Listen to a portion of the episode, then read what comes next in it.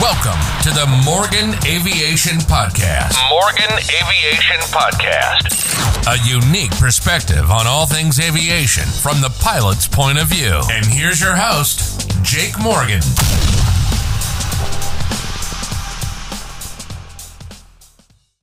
All right, guys, welcome to the Morgan Aviation Podcast. I'm your host, Jake Morgan. I am a uh, certificated private pilot in North Central Ohio, just kind of breaking down my opinions on things in aviation and uh, different things that have happened to me and just kind of my perspective. So, what we're going to be talking about in this episode is the one and only time I've ever broken an airplane or uh, done any kind of damage to one. So, we'll kind of talk about that a little bit um, and also kind of the scenario leading up to that. So we'll just go ahead and jump right in here. So I got a text message from my flight instructor one day saying, "Hey, are you going to be available this afternoon to uh, go flying? I need an extra pilot, um, and if you want to come with me." Uh, you'll get some flight time. And I'm like, well, yeah, anytime I have an opportunity to get some flight time and I'm available, I am uh, always willing to do that for sure. So, um, we needed to go from Bucyrus, which is our home airport, to Portage County uh, Regional Airport, which is uh, Kilo Papa Oscar Victor. Um, we're flying her Piper Archer over there. Um, with her husband, uh, dropping the Archer off, and then she and I were going to fly the 150 back. So the 150 was over at Portage County at uh, Custom Aviation, I believe is the name of the, the shop, but it, the plane was getting repainted. So the plane was all the 150 was all done and ready to fly back. So we were going to fly over there. Peg and I were going to hop out of the plane, take the 150, and fly it back um, since it, the paint was all done on it. Um, so basically, what we did, we flew over there just fine. Got to play around with some of the cool equipment in the uh, the Archer that was recently installed. So they had a couple Garmin G5s uh, installed in the plane and an autopilot. So we're kind of able to uh, familiarize a little bit more with with how that stuff works, which is pretty cool. Um, and uh, just kind of seeing how all that would break down. Uh, for those of you who don't know what a Garmin G5 is, basically it's a square or rectangular shaped instrument that replaces the the traditional steam gauges. So instead of like your normal dial gauges, um, it's a digital screen that has a battery backup um, that replaces the the normal steam gauges. So there's two of those installed and the autopilot. So one works as the uh, synthetic horizon or attitude indicator, and the other one I can't remember what she had set up on it. I think it was a uh, another gyro um, or something to that effect, but I don't remember for sure what the second one was. But I know the one was the uh, uh attitude indicator. Um, but anyway, we got to Portage County. We flew over there. Okay, no problem. Uh, flew past uh, Kent State University, which is kind of busy air traffic over there because there's a flight school, Part 141 flight school over there. Um, and landed at Portage County. Got everything unloaded in the plane. Checked out the new paint job on the 150, which is pretty cool. Everything looked really good with that. And uh, we started getting everything loaded up. So Peg and I got all of our stuff, took it over to the 150 taxied it over to the FBO and went ahead and checked our fuel, did our weight and balance calculations, um, and got everything ready to go with the airplane. Went over and uh, there was a little bit of a line for the self-serve fuel. We needed to refuel the airplane, so we went ahead and uh, we had to wait a few minutes before we could get over to the self-serve fuel. Um, but we got the plane all filled up and we were good to go. So one of the things that that I kind of learned from this whole experience was paying attention to your surroundings and having good situational awareness regardless of the situation. So a lot of times uh, we think about having good situational awareness in aviation when we're flying the airplane, you know, looking out for traffic, things of that nature. But it starts way before that. So I had already done we had already done the the pre-flight on the airplane, so we had checked everything out, gone around, made sure all the uh, systems and everything were functioning properly. We were good to go. Um, but I'm not a super narrow-bodied person necessarily. I mean, I'm not uh, big by any means, but I've got relatively broad shoulders. And all of the flight time that I've had previous to this was in a Cessna 172 mic model. Now, think we're in a Cessna 150, which, just to kind of put it into perspective, the amount of room that we normally have in between the seats on the 172 is probably somewhere in the, I don't know, three to four inch ballpark minimum of gap in between the uh, the front two seats in the airplane. So the the left and right front seat in the airplane. There's usually a three or four inch gap at minimum. Okay. With a Cessna 150, the seats are a little bit narrower. So not only are you losing a little bit of uh, room on the seat itself, but the seats are touching each other. So you got to think you're pretty much shoulder to shoulder if you're sitting too wide in a Cessna 150. Um, which, for those of you that aren't uh, familiar, the Cessna 150 is a little bit smaller version of the Cessna 172. So the 172 is a single engine four seater, where the Cessna 150 is traditionally a two seater. Uh, so just a little bit more compact, a little bit tighter quarters. So that's kind of what we're dealing with. So back to uh, we've got the pre flight, all that stuff done. Um, everything's ready to go in the airplane. So we are getting loaded up. We've already refueled. Um, Peg hops in, I hop in, and I'm used to the width that I normally have in the Cessna 172. So I go to close the door. I grab it with my right hand and kind of pull my left arm up to my chest to get it out of the way. I slam the door because usually in these older small airplanes you kind of have to slam the door to get it to latch a little better. Um, and my elbow goes through the pilot side window. So I I basically snap this window into four different pieces. And I just kind of sit there for a second because I didn't realize that I had done it initially. I mean, I felt the the window kind of tap my elbow, um, and then I look over and just kind of see the the window of the airplane is all broken. And I just kind of sit there in disbelief for a couple seconds, like, uh, I just broke the window in the airplane. So I'm I'm thinking all these thoughts are rushing through my head at the same time. Are we going to be able to fly back now? The peg's going to be mad at me. How much is this going to cost to replace? Uh, am I going to get fired as a student? Blah blah blah. So I just kind of stopped for a second and turned to Peg and I'm like, "Hey, I just broke the airplane." And she's like, "Okay," you know, thinking I'm joking, and I'm like, "No, really, I just I broke the window of the airplane." And she's like, "Oh no, it's probably just not latched or whatever." So she looks around me and she's like, "Oh no, definitely the window's broken." And I'm like, "Yeah, I, I shut the door and must have uh, hit my elbow and busted the window." She's like, "Okay, well let's take a look at it." We, uh, it wasn't broken bad enough to be able to not fly the plane back, which is good. Um, the big thing was the the window stayed intact and it stayed inside the frame of the window. The actual plexiglass stayed in place. So it cracked the window kind of in four quadrants basically, but it didn't blow out the window. So it still stayed in there and we were able to secure it to where it didn't move and uh, wasn't leaking a bunch of air in and out. So it wasn't that big of a deal. So, anyway, long story short, try to pay attention to everything that's going on in your situation especially if they're you're flying an unfamiliar airplane, um, and if it's a different model airplane than what you're normally used to, or not necessarily the airplane itself, just try to pay attention um, when you're in a situation that's not necessarily 100% what you're used to or comfortable with. Uh, just try to keep an open mind and, and be attentive to those kind of things. It's just kind of pretty eye opening for me.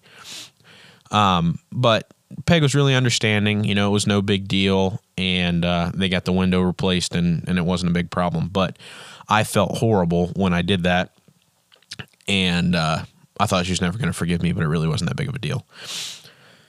But anyway, we uh, we taxi over after we get the uh, window taken care of. Uh, there wasn't a whole bunch of traffic when we were getting ready to leave.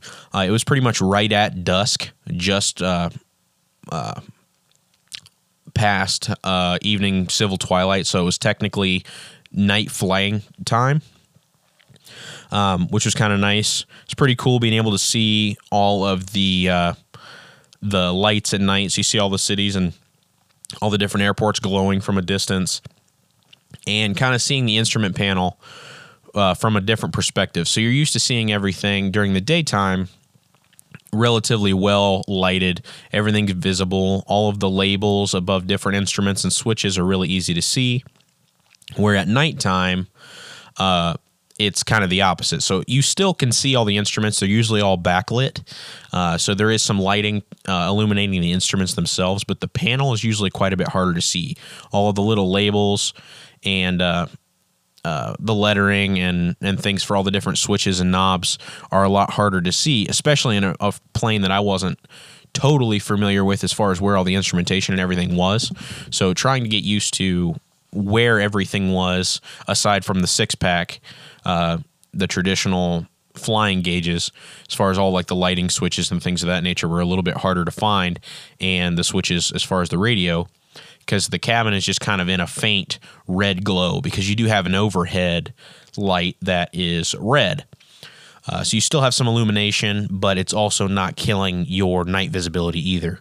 Um, I usually wear a headlamp when I fly at night too that has white and red options as far as the headlamp uh, light is concerned. Um, but we are on our way flying back. We're seeing all these uh, different cities from a different perspective now because it's it's dark. Uh, I was able to get a decent amount of night flying. We stopped. Uh, we decided we were going to stop over at Mansfield, uh, which is about halfway back from Portage County, maybe two thirds of the way back. Um, that's our local Class Delta Airport, KMFD, Kilo Mike Foxtrot Delta. Um, and because Peg kind of wanted to show me the my flight instructor wanted to show me the difference in the approach lighting uh, at Mansfield versus what we have at Bucyrus. So Bucyrus has the traditional uh, taxi uh, runway lights, the runway threshold lights, uh, like you would see at a normal class Golf airport. Where Mansfield, with it being a class Delta, uh, they have a little bit more advanced runway lighting. So they have a MALSR uh, lighting system, MALSR, which is a it stands for medium intensity approach lighting system with runway alignment lights.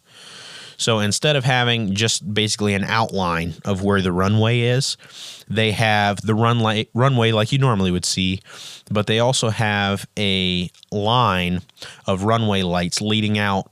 I don't remember the exact distance. I want to say it's like twelve or fifteen hundred feet uh, ahead of the runway that align with the center line of the runway. So not only do you have the outline of the runway itself, you also have like a a, a guide that'll kind of lead you into the runway in the first place. And they also have your uh, precision uh, glide slope guidance lights, where Bucyrus has uh, just a traditional PAPI uh, guidance lights, which is just a, a four a horizontally mounted four light pod that changes colors uh, to tell you whether or not you're on the appropriate glide slope. So when you're coming into Bucyrus, if you're on the appropriate glide slope, you should have two red and two white lights. Uh, that tells you you're on the appropriate glide slope. If you're too high, you'll have three or four white lights, and if you're too low, you will have three or four red lights to kind of give you an idea if you're too high or too low coming in at night or if you're coming in during a uh, low visibility, visibility situation if you're flying IFR or something like that. But we stop at Mansfield, get to see the uh, lighting system, which it's pretty amazing. It's a lot bigger airport than what Bucyrus is. There's just a single runway at Bucyrus. They have multiple runways at Mansfield and a bunch of like a whole chain of taxiway system over there uh, to the multiple FBOs and restaurant. There's a subway over there and all kinds of stuff. Air traffic control tower, and you can see all the the different lights. not only Manf- Mansfield itself is a lot bigger town than what Bucyrus is, so the lights coming off the city, which is pretty cool. Um, and then just to the, it would be the southwest of the airport is a uh, a hospital um, there at the mall in Mansfield, Richland County Mall, or Rich, yeah, Richland Mall, and uh, they have this big tower out front where the uh, mall is. That's these red and purple and green lights that surround this tower, which is pretty cool seeing it all backlit. But anyway, we leave Mansfield. We do a few touch and goes over there just to kind of get some uh, land, night landings over there with the controlled tower. Um, and we start heading back towards Bucyrus. So we get past Mansfield proper, and we're flying back towards Bucyrus, which is about 35 miles, I think, roughly from Mansfield to Bucyrus. And we fly past a couple of other airports on the way there. Um, and most of those are on the same frequency as Bucyrus is. So we are probably 15, 12 to 15 miles out uh, from Bucyrus. We can see Bucyrus, but we can't pick out where the airport ex- itself is. Um, and we're trying to get the the pilot controlled lighting turned on. So if you're not familiar with how pilot controlled lighting works, you key up the uh, mic on the radio. Usually there's a, a, frequency that you tune into that uh, turns on the pilot controlled lighting. So the runway lighting and things of that nature don't necessarily turn on at all the airports all the time at night. So they're not always on. Some bigger airports they are all on all the time at night. Usually traffic controlled airports, but uh, usually pilot controlled airports like that, the lights don't turn on unless you need them on. So you'll key up the mic uh, a certain number of times to turn the lights on, and then you can key it up a few more times to control the intensity of the light. So it's usually a high, medium, and low setting you can turn these on with. So we're high enough. Uh, we're we're cruising at about I don't remember what the altitude was. We're probably somewhere in the 4,500 feet ballpark. Um, and we are probably 12 miles away at this point. So I'm flying over about where Galion would be, which is on the same frequency. Uh, Galion, Bucyrus, and Marion are all kind of in this triangle together. They all work on the same uh, frequency and they all have the pilot controlled lighting is on the same frequency as well 122.8 so we're keying up the mic trying to get the pilot controlled lighting at bucyrus to turn on. We see galion come on and marion come on which is about 30 miles south of where bucyrus is but bucyrus isn't turning on. And we're trying to figure out what's going on because obviously we're on the right frequency because it's the same as all the other ones and uh, we're getting another airport that's 45 miles away pick up and it works, but the one that's 12 isn't. Um, but we just keep heading towards uh, Bucyrus, where we know kind of the landmarks of how to get us into the airport, at least get us in the ballpark anyway. And uh, we get about six or seven miles out, and finally the the lighting works. We're able to key it up, and the pilot controlled lighting turned on, so we're good to go. Then we uh, able to make our way back around, uh, do a couple landings there at Bucyrus, and then we put the plane away for the night. Kind of debrief at the end, and uh, like I said, it wasn't that big of a deal, but I felt horrible about breaking the window in the airplane. I was surprised during that entire flight because we were probably flying for, I don't know, an hour and a half, two hours uh, with all the takeoffs and landings at Mansfield and then a couple more at Bucyrus on our way back.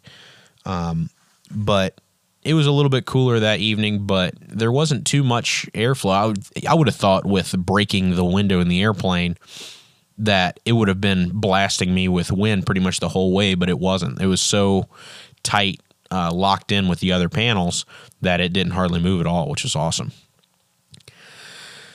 But I I I talked to Peg after the fact and uh, my flight instructor and was just kind of breaking down kind of what happened. And uh, she was a lot more cool with it than I was. Obviously, you know, being a flight instructor, you have to expect that students are going to have these kind of mistakes every once in a while. But I still felt horrible about it, anyways. But it is what it is. Um, but we got over it, and I haven't flown that plane a whole lot since then.